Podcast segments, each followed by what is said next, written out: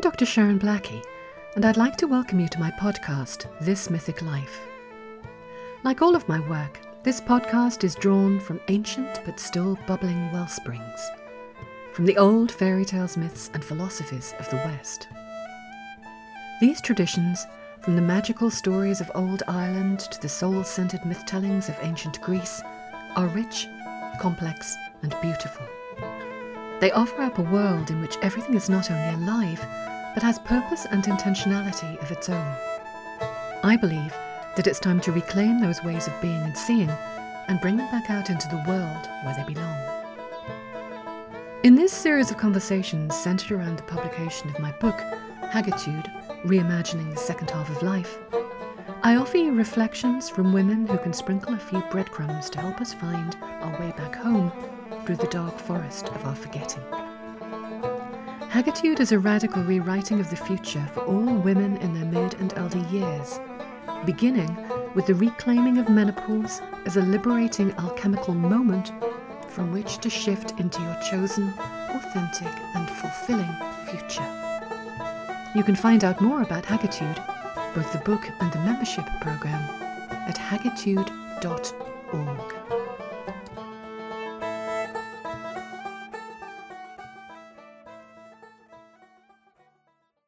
Welcome to another in my series of Hagitude podcasts. And this afternoon, I'm delighted to be joined by my friend Christine Valters Paintner, uh, with whom I enjoyed many fine brunches and lunches in the days that we were both living in the same place in, um, in the very wonderful city of Galway in Ireland. Um, so, welcome. Thank you for joining me. Thank you, Sharon. It's always wonderful to be with you. And Christine is a writer and a teacher who organizes, I guess, um, a series or curates a series of online programs, roughly in the Christian tradition called Abbey of the Arts. So, Christine, tell us a little bit more about your background and what brought you to the work. Well, I um I actually trained as an academic, uh, similar to you.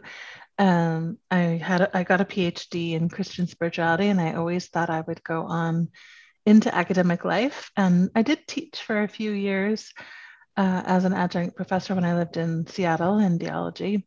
But at the same time, I was also doing work in spiritual direction and leading retreats. And and as I kind of went along, I realized I I really didn't like working for other people, and I really uh, wanted to do the work that I wanted to do and not fill somebody else's curriculum.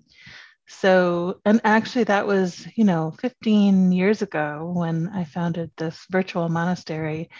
And uh, so long before people were like everybody was doing online programs, but that online, that opening into the online world uh, was really, um, yeah, it was, it was a great sort of thrust for me to be able to walk away from uh, academic teaching altogether and and focus just exclusively on my own work. So which is basically leading online retreats con- online contemplative prayer services.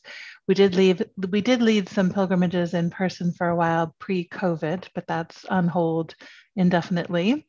Um, you know i write books um, and mainly they're fo- they're rooted in the Christian contemplative tradition uh, and drawing on primarily desert, Celtic, and Benedictine spiritualities. So the monastic tradition is really what excites me the most. so, and, and given that we are used to hearing, I guess, more about men in those traditions than we are about women, um, I'm really looking forward to exploring some of the women in midlife and similar stages in the Christian tradition who, who have something to tell us about hagitude. And talking about hagitude, what does the word hag conjure up for you? Because it's one of those that definitely polarizes people. How do you see the word? Well, I would say that up until a few years ago, I definitely would have had a more sort of negative image of the hag. I certainly wouldn't have aspired to be a hag in my own life. I would have pictured more that sort of witch archetype. Um, you know, the one who lives in the woods and eats children and, you know, is very frightening. Uh, as I've gotten older, um, and sort of broadened my own perspective on on archetypes and what it is I want to aspire to in my life. I I think I feel like I'm I'm not like the whole kind of idea of crone. I actually kind of feel like in that idea of mother maiden crone that there's a stage missing that I would call the queen in between the mother and the crone because I don't feel like I'm at the crone stage, but I feel like I'm certainly approaching it and I'm gleaning the wisdom and I can see the the harvest that's coming. So for me, the crone and the hag are fairly similar in my mind in terms of that energy. And she's really now I I find her very exciting because she she is the witch and the one but the one you know who's like covered with the warts and the hairs growing out of her face and the you know like the one that um, you know frightens people but because but because of her power and because she just you know rejects you know what other people's uh, ideas of how you should be in the world are and she she just lives into fully into herself. Um, I'll just share that my my mother she died quite suddenly when I when she was 60 years old and one of the things I grieved most was that in the few years before she died, she was really starting to live into that side of herself, into the fullness of who she was and not caring. And she had very severe rheumatoid arthritis and she was in a wheelchair. And but she loved to wear, you know, these fancy hats and dress kind of ostentatiously and, you know, be, you know, often people in wheelchairs are sort of invisible. And she was mm-hmm. definitely not invisible. And I think the thing I grieved the most was not getting to spend more time with her in that phase of life and having that role model that very intimate role model in my own life of what it's what it means to grow into your own power as a woman as you get older and as you care less and less about you know what society tells you you should be doing and looking like and thinking and all of that Exactly. And I think that really is what kind of sums up the idea of hag to me. It is that freedom from expectation of others that it, you know, for, perhaps for the first time in somebody's life, in a woman's life, it's not focused around serving other people, whether as a mother or a partner or um, as a manager or, you know, whatever your, your profession might have been, but it's a focus on on who you actually are in the world and what your gift is to the world. And so I think for me, that hag, crone, you see, to me, always conjures up a really ancient, kind of wizened woman. so mm. kind of like, you know, the real late stages of elderhood. Whereas I think that the the various faces of the hag archetype can stretch from mm menopause, midlife, all the way through to the end. Mm-hmm. And it's mm-hmm. just those those different faces that we have to find our, our own kind of inner hag, as I, I suggest in the book, but we'll come back to that in a, in a wee while. Where are you in your own journey to elderhood and your experience of menopause, particularly? Well, I entered menopause officially three years ago. It's when I had my last cycle. Um, it it came sooner than I expected, and I it was welcome for me because my whole life my cycles were always very painful. So I was always eager for menopause to come. yeah. And and you know, menopause came and and suddenly I found myself really wanting even more time alone than I already did, which I tend to be, I tend to be very drawn to the hermit archetype. so my hermit side sort of became amplified. In some ways, COVID, the, t- the COVID came a year after I started menopause. And in some ways, it really um, kind of helped me. I think because I was able to really honor that that pull to go within and it you know, I started to really identify with um, Julian of Norwich, who's an anchorite in the Christian tradition, and that's I think she's kind of the patron saint of um, of you know women who are who live during plague times and are called to that interior journey. Uh, so yeah, and you know, it hasn't been necessarily easy in terms of symptoms, but there has been there has been this great sense of freedom and definitely a sense of uh, I don't, I'm much less tolerant of things that feel like they're wasting my time.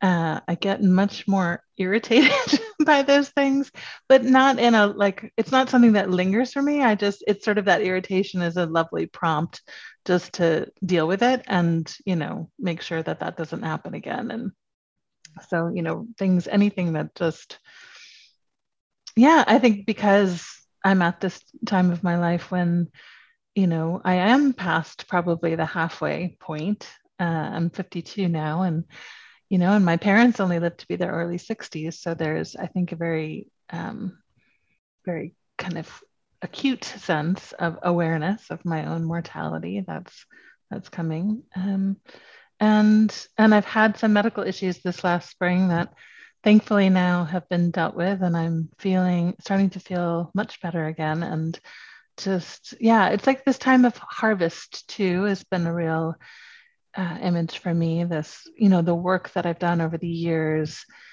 i feel like the fruitfulness of it has really multiplied um, in ways that it did before. But now i think just you know all of the all of the things that i've studied over the years and all the people that i've worked with and all the kind of wisdom that i've gleaned you know it's all it's all there for me to access which is wonderful. And and i know that i still have lots more to uh, deepen into. So i'm excited about i mean i'm very excited about the next half of my life. So it's and, i feel like it's an exciting time. And do you think the nature of the work will will change? Do you anticipate that? I know it's hard to predict sometimes but is there any sign of that? Yeah you know that's a great question and i ask myself that actually in different ways. Um, what what what will shift? Now i will say in some ways it has shifted in that our community before the pandemic was primarily a platform for my own work. And during the pandemic, because we were trying to really support people in this journey of uncertainty, we started to experiment with all different kinds of things with these prayer services and with hosting retreats from other people that would lead them. And, and so now I'm sort of seeing Abbey of the Arts as almost this organization that has a separate identity from me which is also freeing. um, and so there's a sense that I'm I'm develop there's a development there around serving the community in ways that I, I probably wasn't as aware of before. Um, and so my and it's still a platform for my work. It's that's still kind of at the core of things, but it's hard. It's kind of hard to explain because I think I'm still sort of feeling my way into it. But mm-hmm. there's a, a sense in which I'm aware of um, you know that we are like a real community spiritual community. And for a lot of people who come who've left christianity or who um, you know are looking for a christian community that uh, is progressive and welcoming of you know lgbtq people and you know women affirming and all of that you know that i, I feel like we're trying to be much more um, articulate around that and um, yeah just sort of more uh, reaching out in different ways than I would have before. And I, I, thought it was the pandemic. And I think that the pandemic was sort of the instigating event. But I do think there's something to do with uh, with the menopause, menopause experience as mm-hmm. well.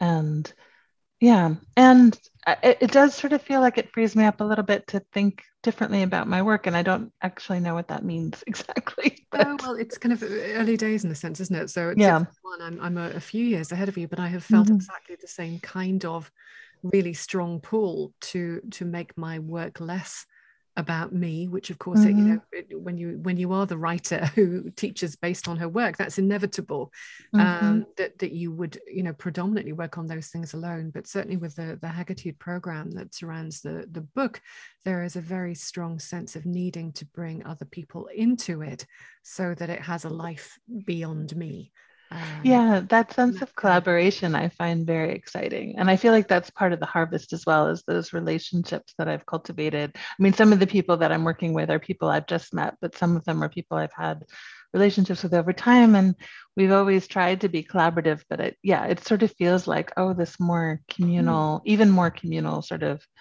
focus and um, way of way of doing the work yeah indeed and, and certainly for me it's also a way of kind of mentoring or um, encouraging younger younger people who have yeah. the same kind of or similar kinds of gifts to to be able to step forward a little bit more so that's um that i think is one of the one of the nice things about elderhood that that just really feels not only possible but actually quite urgent in in mm-hmm.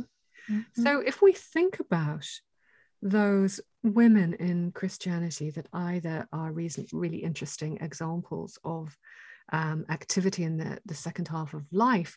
The, the, the one that I wrote about in Hagitude is someone I know who's very close to your heart as well, which is Hildegard of Bingen.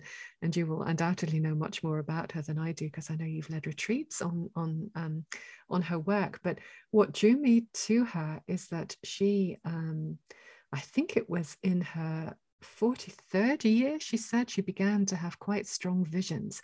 And that was really mm-hmm. interesting because, you know, we don't know anything about Hildegard's relationship to, to menopause. It wasn't something one would have written about um, at the time, but that sudden um, mysticism, um, intuition, turning to the spiritual or the archetype of, of what Toni Wolff Jung's collaborator called the, the, the medial woman is is something that seems to happen to everybody in some form or another. So it really was interesting to me that these visions appeared to arise in the mid part of her life. And then, of course, it wasn't until she was 50 that she began to write them down with the Pope's permission. And then, you know, I think she lived until she was 81, um, mm-hmm. um, at which point she had apparently completed five books, composed 77 song, sacred songs, and created the first ever musical morality play. Um, I'm reading my notes here. She had corresponded with hundreds of petitioners, had publicly campaigned against church corruption and sexual misconduct by its priests, and had embarked on four speaking tours around Europe. And that was a woman in mm-hmm. medieval times. I mean, she was clearly an, an extraordinary character. So tell me something about what she means to you. Yeah, I I have a great um, great love and affection for Hildegard of Bingen. I actually first met her or encountered her in graduate school because I had a love of the Benedictine monastic tradition and I discovered that she was um, Benedictine, a Benedictine abbess, so she would have been part of that, um, you know, tradition of prayer. The certainly the that rhythm, that daily rhythm of, of praying seven times a day, was um, absolutely central to her, foundational to her, because she not only does she compose all this music, but she writes about how essential music is to the spiritual life. And for her you know the it's basically there's this perpetual celestial harmony that's happening. And when we sing we're in some ways kind of touching paradise because we're trying to join that that celestial choir. And there's an interesting letter that she writes at the end of her life where uh, basically there's a, a, man that's buried in her sister's cemetery who um, had been accused of a crime. And so the, the the church hierarchy the men said they had to you know dig dig up the body. He wasn't allowed to be in church grounds. And she said oh no he was reconciled to the church so we're not going to do that. And um, and so the the hierarchy basically uh, um, told her for uh, you know until they did this until they dug her up, him up she wasn't allowed to have the eucharist or and she wasn't allowed to sing the liturgy of the office. And she writes this very powerful letter. Um, she's definitely known for challenging the church hierarchy and she writes this very powerful letter. And what what's really interesting about it is and she, and she really kind of scolds them for um, for what they're doing uh, but she basically in the letter says that taking away the music for her is even more um, more of a breach than having to not receive the Eucharist, which I found very fascinating, and just kind of points to how much the music kind of plays a, a role in her life. But she's, you know, she's this multi faceted woman. She was a herbal healer. She had her visions painted. She writes this beautiful poetry as part of the lyrics of her songs. You know, she writes theology. And she actually did have visions from, she reports having visions from the time she was a child. I think they became more intense at midlife. And also, what happens is the first half of her life, the first maybe uh, once she enters the the convent where she actually is an, it's reported that she's an anchorite for the first few years of her life, meaning she's walled into a cell. Um, there's some scholarly debate about that, but she's she's in a Benedictine community and she's living with Jutta, who's her kind of mentor, and they're anchorites um, living in that community. Eventually, they leave the holding cell and they're part of the wider community, and many nuns come to follow her, and she's part of that. Uh, it's called it's St. Rupertsberg. But then at midlife, so not only does she have these visions and she hears this voice that says cry out and write so god is basically commanding her to write her visions she also leaves rupertsberg where she's been for you know 45 50 years and um, moves basically down the hill and opens another monastery and then later opens a third monastery i mean a second monastery that's across the the rhine river there. Um, and so i mean it's kind of remarkable in some ways. I, I, think of you know she's she led this very sort of eremitical hermit sort of existence for the first part of her life. And then as she got older the more bold and the more work that and the more flourishing that came uh, yeah and so she founded these communities and the community across the rhine is still is still in existence and still there's a, a new building there newer building there but the the Benedictine nuns of St. Hildegard still are still there and still keeping her tradition alive. And one of the, the lovely things about her is that her particular brand of mysticism, if we want to call it that, is, is founded very much in a passion for the natural world. Yeah. Um, and a passion for the earth. And she really thought that our, our relationship with the earth was, was hugely important and wrote about it as a living force um, that yeah. was endowed with the same vital power that animates all life forms, which again, for the time in the Christian tradition, is quite remarkable, isn't it?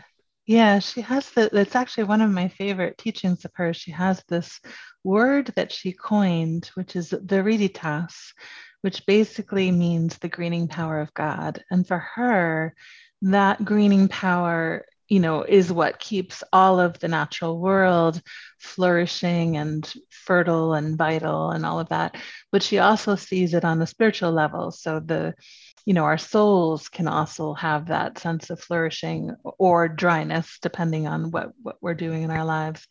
And um, yeah it's this beautiful sense of um, you know what what are we doing to allow that flourishing through? And she looks at creation as well and sees you know sees how humankind sort of interferes with that with that flourishing.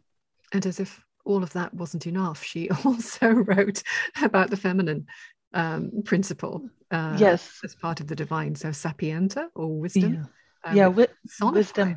Yeah. Exactly exactly. Wisdom yes. was um, very central to her theology and visions. Also, Mary was hugely significant for Hildegard. And in some ways, you could almost read some of her particularly her songs to Mary, she talks about Mary, you know, that Jesus can't even come into the world except that Mary, the woman, the human woman that she was, said yes. And and of course that's a that's a teaching of the church, but for her it was so central that it was the woman who said the yes that allowed this event to happen that I think is quite remarkable.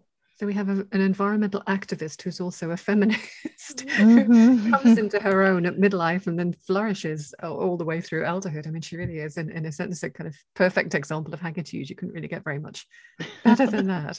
yeah, exactly, exactly. And and are there others um, in the Christian tradition that you can um, offer up? Yeah, there's there's many women. You know, I, I think you know, sort of thinking about this because some of the women mystics that I love, you know, lived quite a long time. And but then of course you think, well, they didn't have children, so they didn't have that threat to their um, their aliveness, that risk of mortality, uh, and probably lived lives that had, you know, that weren't quite as sort of rough as maybe a, a an ordinary person would have. Um, you know, and the the church for all the patriarchy of the church, it did at least give women an alternative to life as a mother because that was really the only other option that they had was to have lots of children. So there's lots of women who enter the you know, enter the convent and um, and then they're able to learn to read and um, they're you know they're able to basically get access to things that they wouldn't have otherwise. You know and then we have women. So you know i mentioned julian of norwich earlier and you know we don't know exactly when she entered the anchor hold but it is believed that perhaps she had been married beforehand. She lived during the time of the the black death the plague. Um, she lived, you know, till about 60 years old. So, you know, sometime around midlife, we think, around probably around her 40s was when she entered into that. And she also had a whole series of visions. And interestingly, she writes um, a short text of the visions uh, just after she has them, but then spends the rest of her life writing the long text of her vision. So it's sort of that, I think, that lovely image of kind of harvesting, you know, what's come and deepening into um, into those visions that she had. Uh, and she also is a remarkably um, kind of creation friendly sort of mystic and sees the wholeness of of creation and the gift of that. She even calls um, Jesus, she even um, uses the image of mother for Jesus. So she also has that sort of feminine aspect of her of herself.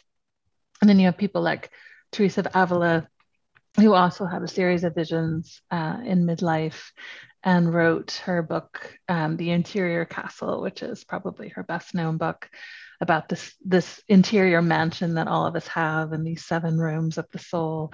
And she wrote that I, I, think she was about 60 years old when she wrote that. So it's sort of that again that midlife. I'm i'm very curious now from this conversation to look at that text specifically with this question of like how would you know how would writing this now of course a certain level of spiritual maturity needs to come in i think to write a book like that. But also just to ask this question like how does this book differ in that knowing that she did write it as as an older woman who had had you know quite a lot of life experience behind her. So anyway there's you know there's teresa of avila. Um, and i just want to mention angela of because she's not as well known and she was a franciscan um, she was i shouldn't i should say she was actually married and had children. And she had a conversion experience and some visions, and she joined a lay order of Franciscans. She lived quite near Assisi. And then we hear this story. I, do, I don't know the details of it, but we have this story that her mother, her husband, and all her children died when she was around 40 years old. Quite tragic. And then she basically goes on to found her own kind of order of lay Franciscans in that second half of life as well. So, sort of, I like that. I like finding some of these women too who had both the experience of motherhood and sort of the ordinary life, as well as um, moving into that religious life and and what that offered. So, so those are a few few examples. yeah, it's interesting to see that that most of them, um, at least, do have this strong sense not only of the feminine being important, which perhaps wouldn't be quite so surprising, but that strong sense of um, needing um, a focus on the earth, because as, as you know, that, that is such a strong part of pre-Christian native traditions in, in mm-hmm. this part of the world um, of women, particularly being associated um, with with the earth and um, with maintaining the balance, if you like, between humans and their relationship with the earth. So it's kind of nice to see that some of that passed um, across into the Christian tradition as well, albeit very much later. So, the other area that I know that you have been thinking about, and it is, it seems to me to be relevant in, in many ways, is to look at some of the women whose visions or life changed or eh, their work was in some way enhanced as a consequence of passing through quite serious illnesses. And I guess this interests me because for, for a lot of people, of course, um, mid- midlife is challenging because it can usher in illnesses um, and mm-hmm. all of us are going to you know encounter some kind of physical de- degradation at some point if we live long enough um, before we die but for for for people who come into um, more profound uh, states of of, um, of disease or, or disease um, at this period of time it would be particularly challenging. So tell us about some of those women. Well, it actually is some of the women that I already um, spoke about. You know, like Julian of Norwich, she did actually get quite quite ill when she had those initial visions. Um, she she was actually given last rites. They thought that she was, you know, on the verge of death, and she was able to recover fully. Hildegard um, was ill quite a lot during her life. It's interesting because um, you know, some people try have tried to explain away her visions as having migraines. and I think as someone who's a migraine sufferer, like I've never had visions like that. but she did she did actually suffer with illness quite a bit. And one interesting thing is oftentimes the, those illness experiences came at moments when um, when she sort of wasn't getting her way. And i don't mean that in like an impetuous kind of way but you know the church hierarchy would be resistant and suddenly she would take to her bed and she would be quite quite ill. And they would sort of eventually succumb to whatever it was that she's and she was basically kind of saying like you know this is god's message to you to um to come around to, to this way of thinking because this is clearly what what god wants. So it's kind of interesting. You know i'm not one to look at illness personally as you know as sort of a message from god in terms of like i don't think god causes illness. Um, i do think that um, that we can experience that divine sacred presence with us as we're in that journey towards healing whatever that looks like because obviously for some people the healing may never be you know a cure but it may be um, kind of greater integration or wholeness um, so yeah, so she did Clare of Assisi too. She was uh, someone who was actually ill quite often, quite a lot during her life, and she's someone who was more drawn to a, a quieter, more sort of um, contemplative life. And she, of course, was the sort of sister saint to Francis of Assisi. I mean, she wasn't his his literal sister, um, but I, I think they make an interesting sort of pair because Francis being the sort of very you imagine sort of very boisterous and outgoing and you know taking off his clothes in the public square and renouncing his father's wealth and you know going off with his brothers to um, to basically preach the gospel and and really preach a, a message of um, poverty and simplicity and sort of criticizing the church, you know, for its ostentatiousness. And so Clare has a similar sort of message. She very much embraces that kind of vow of poverty that we find in the church, as, but as very much a, a way of simplicity and a way of um, aligning herself with those who are most poor and on the edges and the most vulnerable. I think that I, I, do see that quite a bit as well, sort of that experience of illness bringing some of these women closer, even closer to that sense of the suffering that others experience. And, you know, I think any, any, any of us who've been through illness in a conscious way uh, will just, you know, will find sort of this heightened sense of compassion for those who are who are vulnerable when we get to the other side of it. And yeah. I think there's also a, a, sense in which illness, um, or that kind of chronic illness that is debilitating, in many ways reflects the process that is going on post menopause anyway. You know, that sense of, mm. you call it simplicity in the example that you just gave, but a, but a very strong push to focusing in to, to, I mean, menopause to me burns away all the clutter. You know, it burns away mm-hmm. all the mm-hmm. stuff that you actually don't need for your work. And there is a sense in which illness does that, of the kind we're talking about, does that too, because you simply don't have the energy or capacity. Mm-hmm.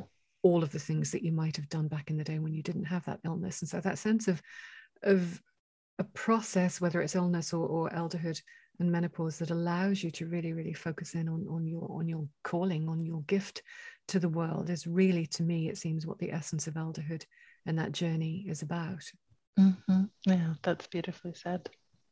And how do you how do you think of these characters in um, the, these female characters, whether they're elder elder women or or women who have been kind of honed um, by the process of illness, in the context of a church that is still largely very patriarchal and focuses very much on men. Do you see a, a resurgence of, of interest in these female characters? Is it only a resurgence of interest in women, from women rather? Um, how how do you think how do you think Christianity is changing, if it is at all, to begin to more fully incorporate these different views? Well, I think, you know, we certainly benefit from living in an age of, you know, greater scholarship. And, you know, we've had a lot of wonderful researchers who've been able to um, bring these stories. You know, the the knowledge we have about Hildegard, you know, a lot of it only came in the last, you know, 30 or 40 years. And, you know, uh, many of these women would not have been meticulously studied and offered up you know, and if you think about Catholic tradition, there's doctors of the church, and there's, I think, only four um, women in that group. And I can't remember how many men there are, but there's probably like 40 of them, you know. And, you know, it, of course, it's a very patriarchal system. And even not, even if you're not in the Catholic Church, I, you know, I have friends who are women who are ordained in other traditions and you know years ago i thought oh if i left the catholic church you know maybe maybe i'd want to get ordained like say in the episcopal church but what i discovered was from these friends that the system itself is so patriarchal and so hierarchical that i knew it would never it would never be a life-giving system to me. So i decided to sort of step out and um, yeah kind of follow my own path but still bring all these riches forward. And i do find that there's uh, you know it's a tricky question about whether it's just women who are interested in the stories of women because it actually happens to be women who are largely interested in spiritual the spiritual life anyway at least in in kind of Christian sort of circles, uh, I do find that there's lots of men in our community who are, you know, very open to learning from these these great women of wisdom. Um, I mean, they've always been there, you know. It's it's and they've always, you know, and it's remarkable to see. I think the things that they were able to accomplish and do despite all of the, the the odds against them you know and of course some of the women uh, you know were burned at the stake for it. You know we have um, like in the there was this amazing movement called the beguines in the middle ages too you know where um, women chose another way which was not motherhood and which was not religious life but community life that wasn't committed or promised to a particular community. They didn't take religious vows. They lived together loosely and they served the poor. And um, you know, it was a very suspicious thing to have women, you know, banding together on their own.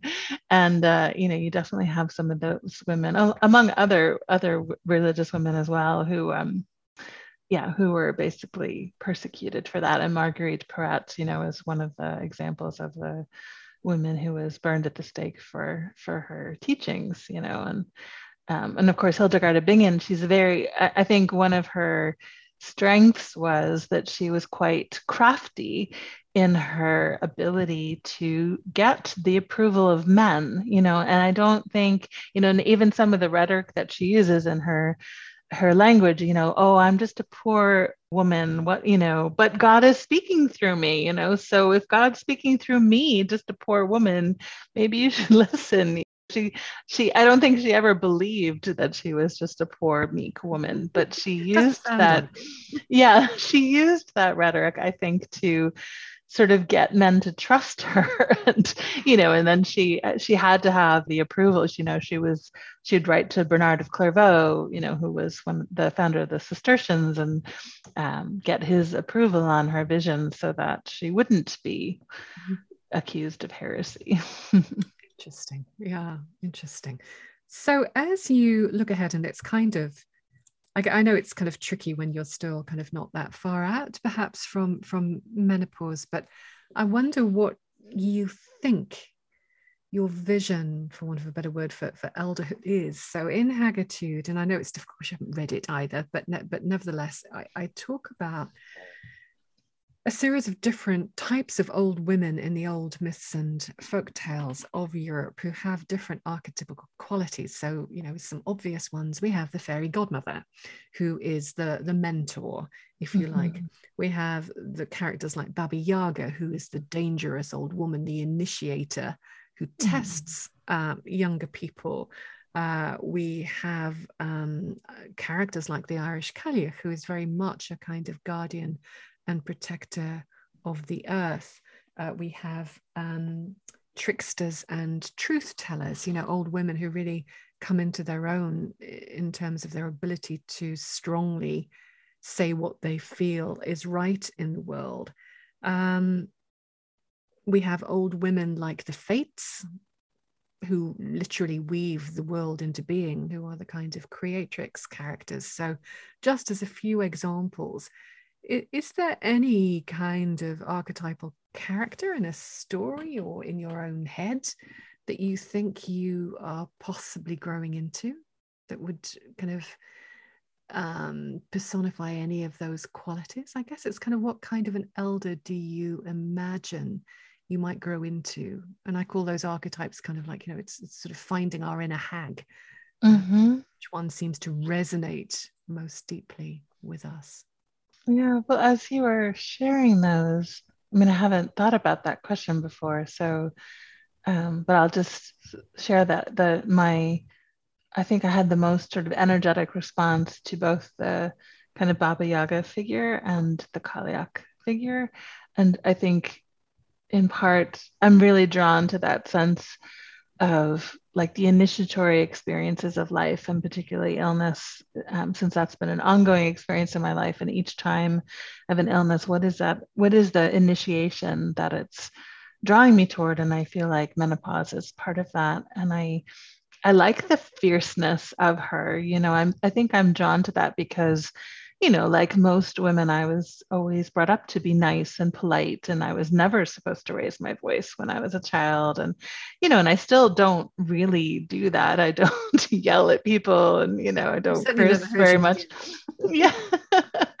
but, you know, there is that part of me that, yeah, that's kind of drawn to at least some of that inner fierceness to at least draw on that archetypal energy of um, i think when i was saying before about things that kind of waste my time like there is a sense of like you know being willing to just sort of cut things off that don't feel life-giving that don't feel nourishing or things that feel like they're um, yeah that they're sort of drawing my energy away without any kind of reciprocal um, or mutual mutuality.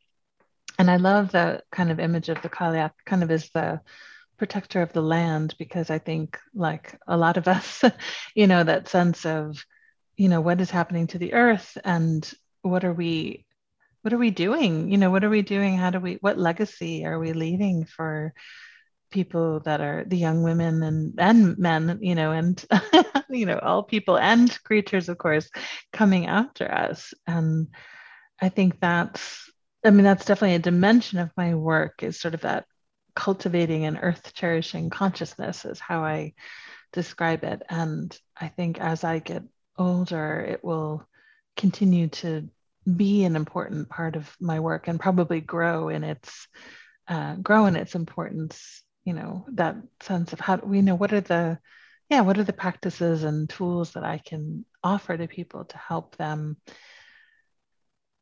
yeah cope with the anxiety of living in the world that's you know basically falling apart. And then how do we critique i think the fierce part of it how do we critique you know the tools of capitalism and the patriarchy and all of those things that are you know that are basically destroying life? So mm. i'd say those are the two dimensions that most sort of call me yeah, and they have they do actually have quite a lot in, in common, it seems to me, at some level. Um, mm-hmm. you know, mm-hmm. the, the, the Cailleach was a very fierce and feisty character in the same way that that Baba Yaga was. Um, you know, she she was not to be messed with.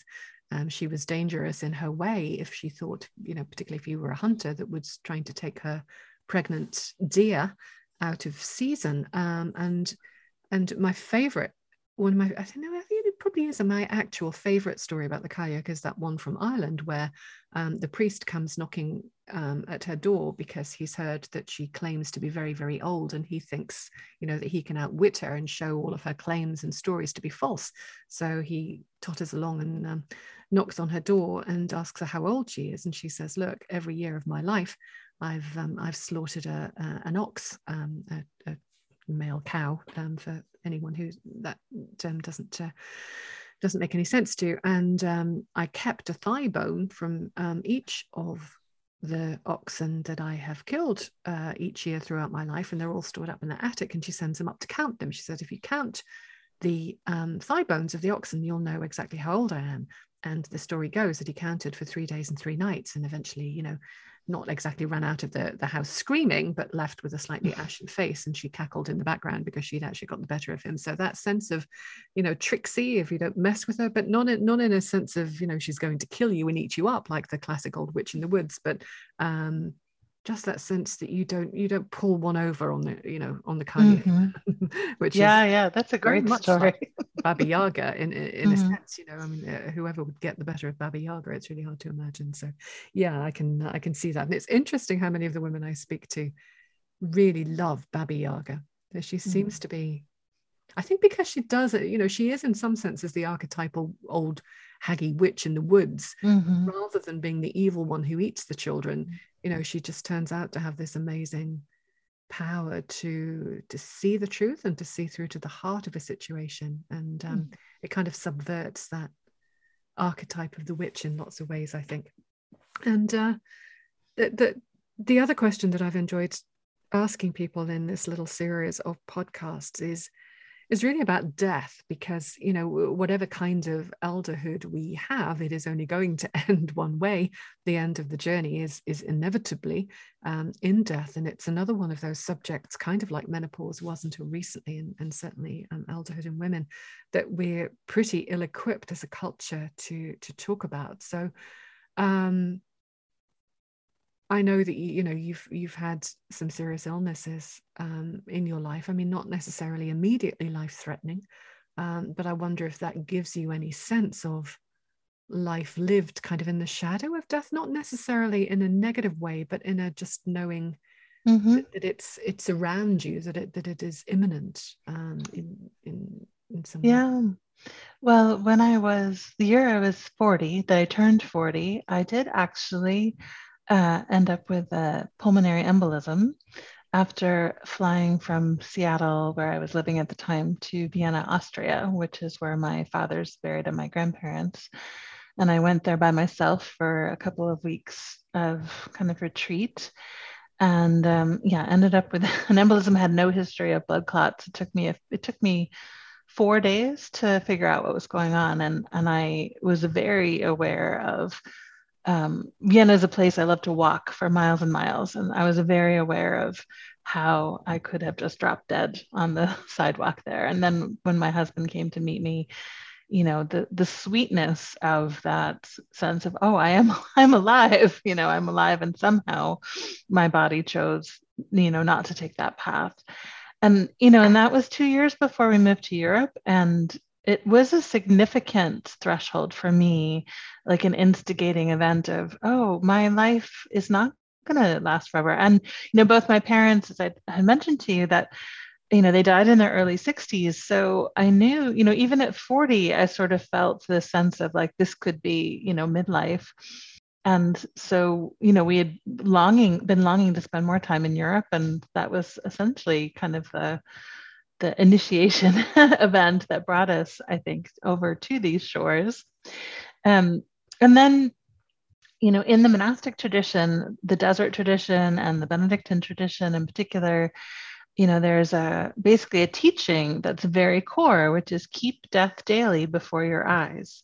And that's the Benedictine rule version of it. it you also find it in the desert tradition. So it's a much, even a much earlier um, teaching, and it's always been, I think, one that's I've been drawn to because of this experience with illness and this sense of, you know, what what does that have to teach us to remember every day our mortality? There's a great humility that that um, imbues us with, right? To remember our limitations as well as our giftedness, um, and then I've been, I was really praying with this, that, that invitation a lot.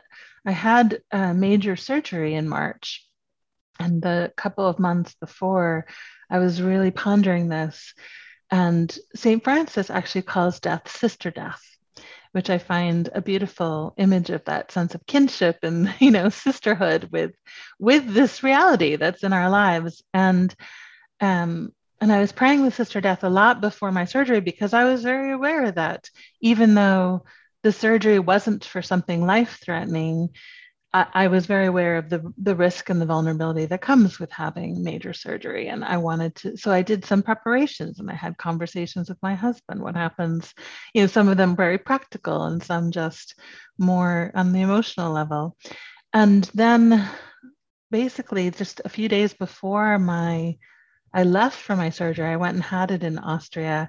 My aunt got very ill very suddenly, and um, she took. She basically decided to stop treatment. She had actually had breast cancer, um, stage four breast cancer, but she got this infection that overwhelmed her system. And her husband had called me on a Friday to say that she was stopping treatment. And I was so heartbroken that I couldn't be with her uh, in that crossing over in that threshold because I, I was able to be with my mother and it was the most significant experience of my life i would say being at sitting vigil with someone who who was dying and being at that moment of death. And so i spent that weekend basically sitting vigil and helping to midwife my aunt into death from across the ocean because my aunt was living in maine and I called on Sister Death. I had just recently, before that, discovered this name of Mary. Uh, apparently, there's a Black Madonna in France called Our Lady of the Good Death. Huh, how wonderful. And I know, isn't that amazing? Whereabouts mm-hmm. I'd have to look it up. Um, there's a wonderful book by Christena Cleveland called God is a Black Woman, and she did this whole pilgrimage and I had just re- uh, all this whole pilgrimage in France to visit Black Madonnas, and I had just read about that before I knew what was happening with my aunt. So I called on her, and I called on my mother because my mother was my aunt's older sister, and you know I basically prayed that weekend, and I had a dream the morning that she died, you know, where she came to me as a young girl, and she reached to me and said, you know, it's basically it's going to be all all okay, and I'm you know she was sort of in that uh, light. I, I you know some of my from my relatives i would have more doubts about whether they were going to be okay when they passed over but with my aunt I, I had a good a good sense of that. And so anyway i brought that grief with me to my surgery and um, and there was something incredibly sweet about having my mother and my aunt's presence with me there. And i do, i've done a lot of ancestry work over the years. And and so now feel this sweet sense of them waiting for me, you know, on that other side. And not, it's, you know, I'm not going to say that I, I welcome death right now at this point in my life because I have a lot of living I still want to do, but there's, there's some solace in that and some sense of, yeah, I think I've come to a point where I've I'm definitely more accepting of my own death in a in a deeper way than more just more an intellectual level that it might have been, you know, maybe 10 or 20 years ago. So and does death have a face for you or is sister death it? Mm. Yeah, that's a good question. I, I guess I think of it as more of this kind of the energy that carries us across that threshold that moves us from the visible to the invisible. And and for me, that energy is love. And so there's a sense, I guess, that it's that the death, yeah, death carries us with love, even if we're, even if our death is painful or um, sudden or, you know, violent. You know, I do believe that there's um, that love is the ground of all being and that love carries us across that threshold and wants us to continue to thrive in that other form whatever that is. I don't you know it doesn't look like the christian heaven to me. It it it's you know what it looks like exactly i'm not sure but i'm you know i'm open to open to waiting a while to discover exactly what that is but but yes but i do feel a connection to those who have crossed over the veil and so there's a sense of um, friendship and yeah solace and comfort that comes from that. How lovely. No that mm. sounds very wonderful thank you for sharing that and thank you so much for the conversation and the the uh, the ideas and the women that you've introduced um, lots and lots of food for thought there and inspirations to go and find out about and finally then how can people find out more about your work and your books where, where should they go uh, well, our website is abbeyofthearts.com. That's Abbey, A B B E Y. Um, and um, yeah, we have uh, lots of free resources there. We have a whole series of prayer cycle um, audio meditations for people who want to just sort of get introduced to our community and and a newsletter with daily reflections. So people would be most welcome to check out the resources there. Brilliant. Well, thank you so much. It's been really lovely to talk to you again. Yeah, wonderful to be with you, Sharon, always.